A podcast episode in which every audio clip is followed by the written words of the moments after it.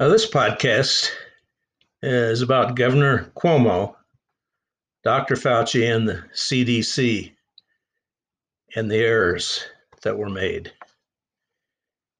Following are excerpts from my latest book, Healthcare for All How to Fix Nursing Homes, Page Turner Press, 2021. How to Fix Nursing Homes, Hospitals, and Physicians by Paying for Outcomes to justify provider incomes. The pandemic deaths in nursing homes could have been prevented with better health care management. Governor Cuomo, Dr. Fauci, and the CDC erred. Unfortunately, by not taking uh, doing risk analysis showing the COVID 19 nursing home patients should not be kept at the nursing homes, but should be transferred to and kept in hospital ICUs though overcrowded. He was also the one that demanded that he needed 30,000 ventilators now, he being Governor Cuomo, and failed to use most of them or the extra beds at the Javits Center or the Naval Floating Hospital. With New York leading the way with 1.4 million COVID 19 cases, 43,200 deaths, of which 12,000 to 13, 15,000 were nursing home patients. The governor and Dr. Fauci erred. Subsequently, subsequently Governor Cuomo, Cuomo, who was the darling of the media on COVID 19, has his comeuppance. Though he denies any responsibility, even the New York Times is questioning his actions and excuses he may have to turn in his Emmy and book royalties as being a hoax. As for Dr. Fauci and the CDC, they never did and still have not categorized cases, deaths, and location for risk management. Actually, you could uh, include age in that uh, analysis. The controversy regarding 200,000 COVID 19 deaths in nursing homes across the country is clearly due to incompetence of non medical professionals making referral decisions for nursing home patients. For example, having governors and scientists manage the pandemic without the expertise to know how to categorize high risk individuals versus low risk and what the skilled nursing home and hospital rules and regulations require. Ironically, nursing homes aren't allowed by regulations to provide acute care and must be certified for post subacute care for any patient requiring house, hospital care for viral pneumonia, respiratory failure, high risk of stroke, heart failure, diabetic seizure, bariatric care for severe obesity must be transferred to an acute care hospital. As a result, the skilled nursing homes don't have respiratory therapists, trained RNs, and support personnel on staff for servicing viral pneumonia and COVID 19 patients. Therefore, aren't allowed to provide complex respiratory and ventilator care. Also, since they don't have negative air filtration rooms, 24 hour on site RN coverage, and physicians making daily rounds for continuous supervision of COVID 19 interventions, evaluations, and treatment, they generally don't have a subacute certification to provide post hospital complex respiratory and ventilator care. This includes any of the transfers made during the pandemic from hospitals to nursing homes and nursing homes to hospitals. As a result, in New York, over they're saying now uh, 12 to 15,000 patients in nursing homes expired due to the decision by Governor Cuomo to require hospitals to send patients with COVID 19 back to nursing homes and not accept COVID 19 readmissions. Across the country, 1.6 million nursing home patients were put at were the highest risk group and highest death rate due to COVID 19. Unfortunately, the uninformed governors, scientists, and CDC use nursing homes as dumping grounds to alleviate overcrowded hospitals.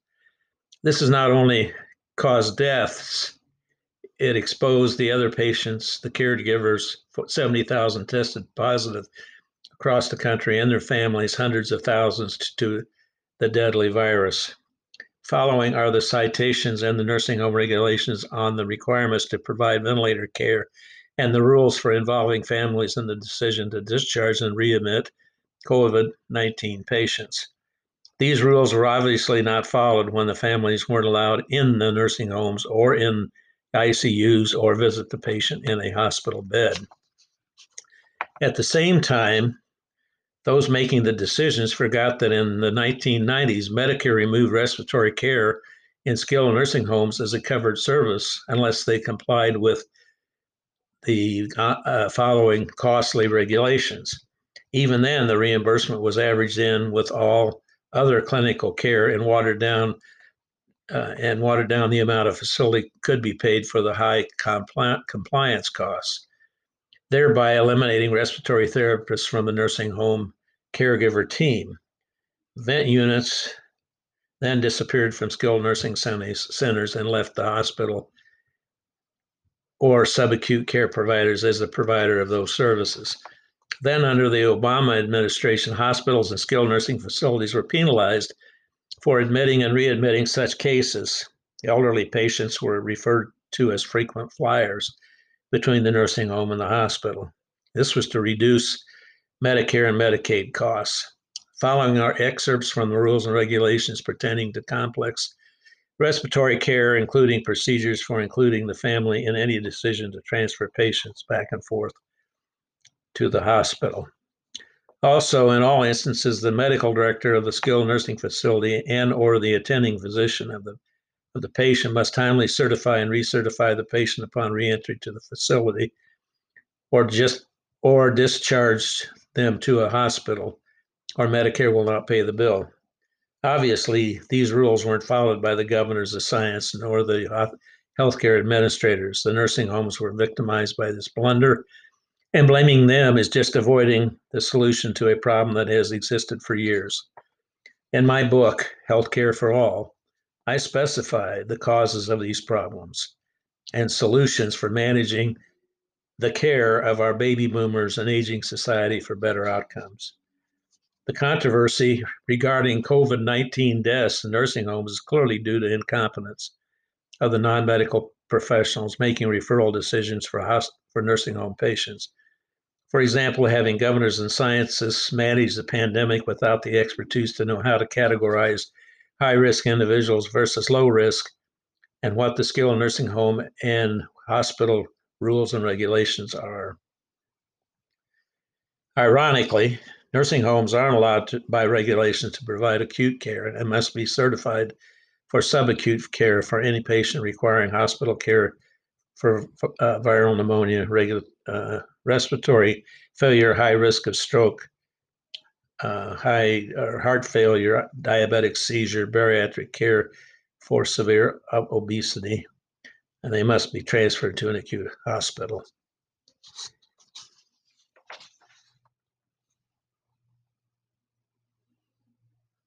As a result, in New York, over 12,000 patients in nursing homes expired due to this decision by Governor Cuomo to require hospitals to, to send patients with COVID 19 back to nursing homes and accept COVID 19 readmissions.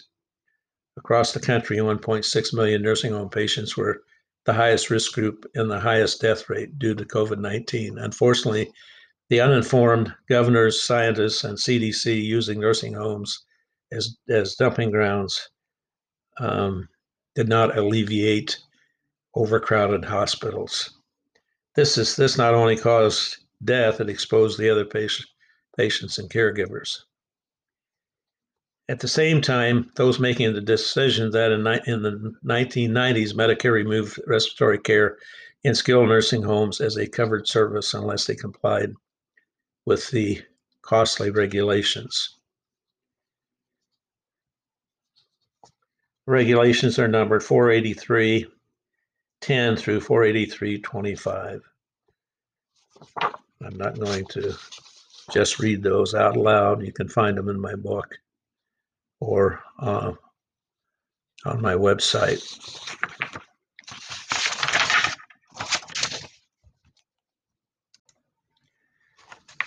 For your information, I think I will quote from these uh, regulations uh, and guidelines. Uh, Regulation 483.10 C3 Facility shall inform the resident of the right to participate in his or her treatment and shall support the resident in this right.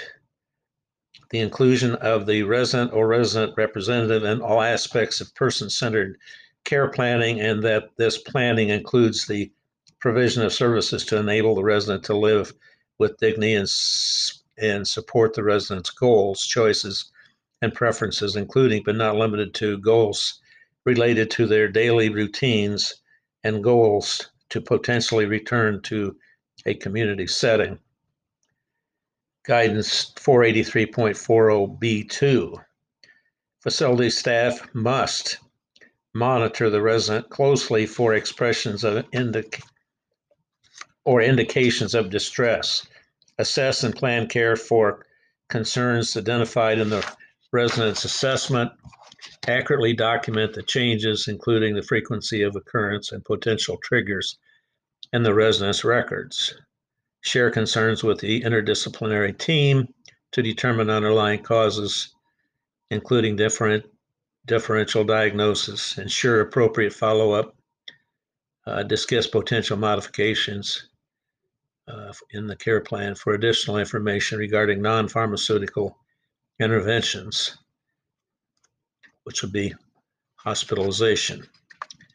Guidance 483.25. Changes in the respiratory system re- related to aging may lead to the development of and or difficulty challenges in treating diseases in the respiratory system and may impact treatments and interventions. Various modalities treatments for respiratory care identified on the assessment include respiratory treatments, therapy, oxygen therapy, the use of BiPAP, CPAP, tracheotomy, uh, and or suctioning, and some facilities provide chest tubes and mechanical ventilation services, which would be ventilators. Very low percentage qualify for that service. Based upon the facility's assessment, the resident population diagnosis, staffing, resources, and staff skills, the facility must determine whether it has the capability and capacity to provide the needed respiratory care services for a patient with a respiratory diagnosis or syndrome that requires specialized respiratory care and, and or services. This includes, at a minimum, sufficient numbers of qualified professional staff, established resident care policies, and staff trained and knowledgeable in respiratory care before admitting a resident that patient that requires those services. Resident care policies, oxygen services, including the safe handling, humidification, cleaning, storage, and dispensing of oxygen uh, the policies and procedures based on the type of respiratory care. Must include, but not limited to, this types of respiratory exercises provided, such as cough, coughing, deep breathing, if provided, therapeutic percussion, vibration, and bronchial pulmonary drainage, aerosol drug delivery systems, and medication. IPAP and CPAP treatments oversight and supervision of mechanical ventilation, and respond to ventilator alarms if needed. Emergency care, which which includes staff training and competency for implementation of emergency in, interventions. At a minimum, cardiac respiratory complications and include provisions of appropriate equipment at the resident's bedside for immediate access, such as for unplanned ex. Procedures followed the, the advent or adverse reactions to respiratory treatments or interventions, including me- mechanical ventilation, tracheostomy care, and, and provision of oxygen. Requires ongoing respiratory assessment on a 20, 24 7 basis. Physician interventions are required on a daily basis. Emergency power for essential equipment such as mechanical ventilation must be provided. Practice of mechanical ventilation tracheotomy care, including the use of humidifiers, must include biohazard waste, infection control, and disposable of equipment supplies. Requires po- posting the cautionary and, and safety signs indicating the use of oxygen and ventilator care that has to be provided in a negative air exchange room. Staffing and qualified personnel must have sufficient numbers of trained, competent, qualified staff consistent with state practice acts law and laws. Identify who is authorized to perform each type of respiratory care services, such as responding to mechanical ventilator alarms, suctioning, and tracheotomy care. Monitoring and documenting of respiratory services. Depending on the type of respiratory, services the patient receives, physician orders and individual respiratory care plan do- documentation should include, as appropriate, on a shift 24 7 basis. Vital signs, including the respiratory rate, chest movement, and respiratory effort. Signs of dyspnea, dyspnea, dyspnea, dyspnea, cyanosis, coughing, uh, breathe, uh, position effects on, on breathing, characteristics of sputum, sputum um, potential of a potential infection, the presence of behavioral changes that may reflect hypoxia, including anxiety, apprehension, and level of consciousness. Instruction for the resident on how to participate or assist in the respiratory treatments as appropriate. The attending practitioner must be immediately notified of significant changes in condition and available for intervening. And the medical record must reflect the notification responses and interventions implemented to address the patient's condition. Also referred to 483.10G14, F uh, FTAG 580 for notification of physician, family, and significant changes. Modalities, respiratory therapy, care services. A variety of respiratory therapy modalities and care may be provided in the nursing home, including coughing, deep breathing, therapeutic percussion, vibration, and postural drainage, aerosol nebulizers, humidification, and therapeutic gas administration, BiPAP or CPAP, tracheotomy care and trache- tracheal suctioning and mechanical ventilation, and oxygen oxygenation support if so certified.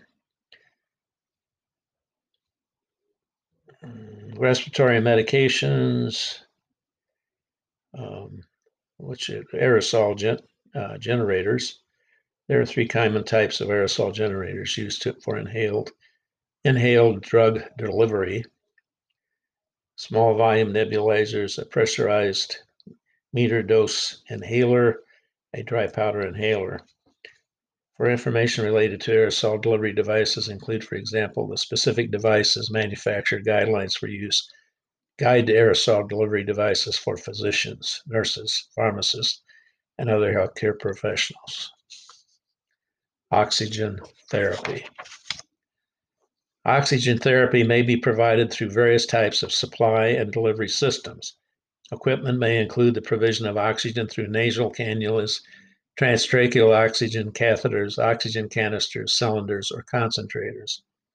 For a patient receiving oxygen therapy, the residence record must reflect ongoing assessment of the patient's respiratory status. Response to oxygen therapy include at a minimum the attending physician's order, orders, and indication for use. In addition, the record should include the type of respiratory equipment in use, uh, baseline uh, SpO2 levels, and to initiate and discontinue oxygen therapy. If the resident is ambulatory with his or her, her oxygen delivery system, the patient must be informed of safety procedures and prohibitions for oxygen, such as smoking uh, is not allowed or, or other hazardous areas, and the staff should monitor assure the resident adheres to the safety rules for oxygen. The patient's care plan should identify the interventions for oxygen therapy based upon the ongoing assessment and orders, such as but not limited to the type of oxygen delivery system, when to administer such as continuous or intermittent, and when to discontinue equipment settings for the prescribed flow rates, monitoring of the SpO2 levels and or vital signs is ordered, and based on the, the individual patient's risks, if applicable, monitoring for complications such as skin integrity issues related to the use of nasal cannula, can, cannulae and if necessary, the necessity of hospitalization. Maybe that will give you a, an idea of what's involved, even even to have a, a nursing home, but to have one that provides the complete oxygen respiratory therapies and uh, oxidation, uh, which would include ventilators, uh, is subject to the uh, uh, the state's public health certification that they're able to do that. And the and the nursing homes that used to provide this, the skilled nursing homes that used to provide this, and a 24-hour uh, access to a respiratory therapist no longer exist. Uh, the expense of setting up those units uh, is far outweighs having the hospital provide the services. So during a pandemic, uh, we have to learn from the errors. And in the case of uh, respiratory, um, which was the COVID uh, 19 uh, pandemic, requires uh, way more um, uh, competence in referrals and in the per- performance of therapies and uh, oxidation than the typical nursing home has. So that's to give you at least uh, the overview. In my book, uh, Healthcare for All, it completely covers uh, the problem and the solution. Thank you. The wealthiest individuals, corporations and foundations who have profited from the great American enterprise must step up and reinvest equity in the enterprise by lowering our dependence on debt that is leading to our collective self destruction. A third party that stands for these principles can impact America's future by being the swing vote 10 seats in the Senate, 20 seats in the House, and a seat in the Supreme Court, and ultimately the presidency. To that end, America for all prevails. The Roman Empire burned its future by ignoring its collective values and patriotism. While the Senate and Emperor argued, the military wasted away its honor on meaningless wars and land grabs. Our two party political system is failing us as America burns its financial bridges and is in the same spiral to self destruction. Since the advent of the Great Society programs, we have evolved into a culture of violence, vulgarity, and disproportionate excesses of prosperity divided by politics and media. I believe this is due to the failure of the leadership of our two parties practicing moneytics, not American enterprise values. Ask yourself, as a voter, who would you pick? a better red than dead pragmatic Republican or a blue blood bleeding heart phlegmatic Democrat, or an enterprising market driven American Enterprise Party humanitarian that wants every American citizen to be successful and healthy in pursuing the American utopian dream. The pseudonyms, Republican capitalist and Democratic Socialist parties, have failed, leaving enterprising Americans at great danger in five ways. Number 1. Fiscal and financial future. Number 2. Health, environmental, and welfare debt funding pandemics. Number 3. Consensus and constitutional polarization of our infrastructure. Number 4. Justice and equity lost to partisanship and social violence. Number 5. Patriotic and peaceful coexistence lost to special interest groups and riots. Fiscal and financial failure, the country is bankrupt. American federal and state debt exceeds our gross national product. The bubble has burst with $26 trillion in recorded debt and $155 trillion according to the U.S. Chamber of Commerce Debt Clock, www.usdebtclock.org, in unrecorded obligations, $470,200 per citizen, and growing. Panic from the COVID 19 pandemic has sunk our economic ship.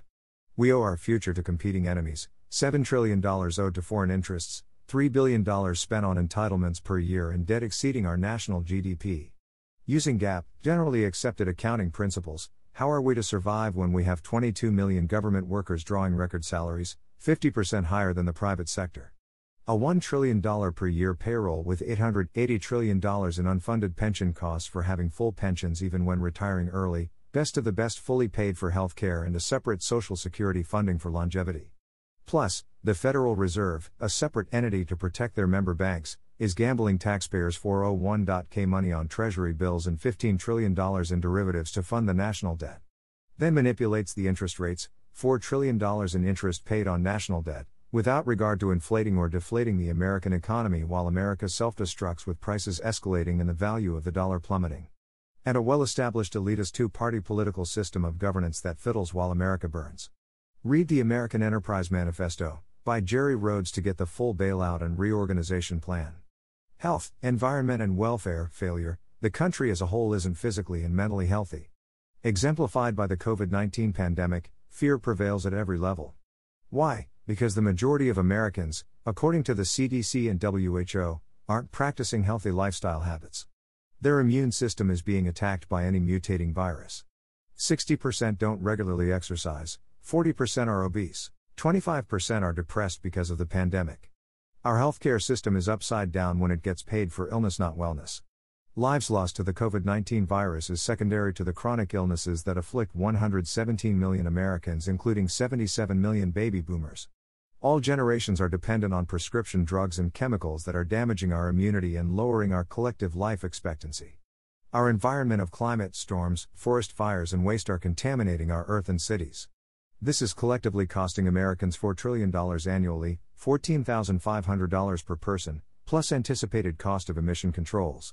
The Great American Enterprise Manifesto by Jerry Rhodes proposes a third political party, an American enterprise party that represents enterprising Americans and privatized agencies that downsizes government and upsizes free market enterprise. With capitalism money and socialism workers, working together to perpetuate the great American enterprise founded on policies that reduces laws, regulations, redundancy, debt, waste, and deficits by following generally accepted accounting principles. Then, the three parties are able to better manage, under constitutional government, the finances and resources so our great American enterprise can be preserved. The red capitalists and blue socialists party extremes can be, by swing voting, pulled towards the middle by the white stars and stripe constitutionists. Then, by having the red, white and blue flag represented and using generally accepted accounting principles to finance environment change, we can balance the books, pay down secured debt, and budget for surpluses. At the same time, pursue world peace and solve the problems surrounding violence and poverty in America and the world. The cost of governance, including the health care of Americans, is currently lost to concealing reality by cooking the books. Not all of the obligations are recorded as incurred and revenues are recorded in advance of being earned resulting in understating the cost of governance and overstating the amount of revenue collected for any period of time, due to accounting differences. The only reliable source of financial information, to answer the great economic questions, are embodied in the debt clock, www.deebclock, maintained by the U.S. Chamber of Commerce in New York City. It in real time calculates the expenditures, tax receipts, debt, and deficits, properly using generally accepted accounting principles, GAAP, a modified accrual method. Instead of the annual deficit for 2019 being 3 trillion, it is 8 trillion, and the debt being 26 trillion, is 123 trillion after accruing unrecorded obligations that apply to the 2019 and 2020 taxation deficit. The COVID-19 pandemic will put America another 3 trillion dollars in the hole, while putting the value of our currency and ability to pay our bills further in the red. Presuming that the vaccines and therapies work going forward and our economy reverses itself in 2021, still will not get America above water due to the current accounting method used. This will be exacerbated by the change in the ruling party to Democrat with Republicans controlling the Senate, and our current governance will continue to be in gridlock. Thus, opening up the opportunity for an effective third party in 2024. This is uh, recording number two of my favorite poem in uh, my poetry book, The Eighth Wonder of the World. It's called My America, the Bountiful. My America is the feeling of freedom. It's the feeling good when you get up in the morning and can decide what you're going to do that day, who you're going to see, and what you're going to say. It's the feeling that you can make a difference. It's the feeling you can produce your product, you can sell your produce, and you can benefit from your hard work unhindered. It's the feeling when you help your children with their homework so they'll be able to see their knowledge for growth, for maturity, for the good of the country. It's the feeling when you send them off to school, knowing they will receive a concerned teacher's attention, sensitivity, and guidance, and knowing as they grow up they will thrive on their freedom to communicate, to express themselves, to direct their own destiny. It's the feeling when they graduate from grade school, junior high, and high school that they are taking the steps towards a better life. And when you give their hand away in matrimony, that happiness shall be theirs. For together, as husband and wife, they can create the same and even more opportunities for their offspring. It's the feeling when you can unchain your dog and watch her run, free for the, at least a little while, to watch the expression on her face when she re, she's released from the shackles and the sadness that reappears when she must be chained. My America is the freedom of choice to buy the bread I want to buy, to acquire the goods I can afford to acquire, to invest my capital I have saved in ventures I want to take for the good of my family and my country. Continued. My country is being able to communicate in writing, speaking, and in whatever form language takes my opinions, my thoughts, my prayers, my visions, and my dreams to those who want to listen, and to those enemies of America, of the America way, who in themselves have not discovered America. My America is the blooming rose that has the freedom to grow toward a clear sky and warm sun, being able to complete its cycle from bloom to plumage to autumn, to a dormant grave only to rise again. My America is the personal commitment to grab opportunities that will better the country and to set an example for those who follow. What you give must be in proportion to what you take, or the erosion shall remove the sky, the sun, and the earth from our grasp. For in our America, and the world resources are limited. The energy, though absolute, is redistributed by our wills. The more astute, the more free we are to create, the better the use of the resources. And left in God's hands, through our America, we create goodwill, good products, good people, and peace of mind. My America, the bountiful. Oh, yes, my America, the vision of the poet, the words of the orator, and the minds of the leaders. Be kind, be patient, be wise, but above all, humble to the reasons and the heritage of our freedom. Lead us not into temptation, but deliver us from evil ventures and purposes. For thine is mine America, as the kingdom, the power, and the glory forever. So help us, God. Amen.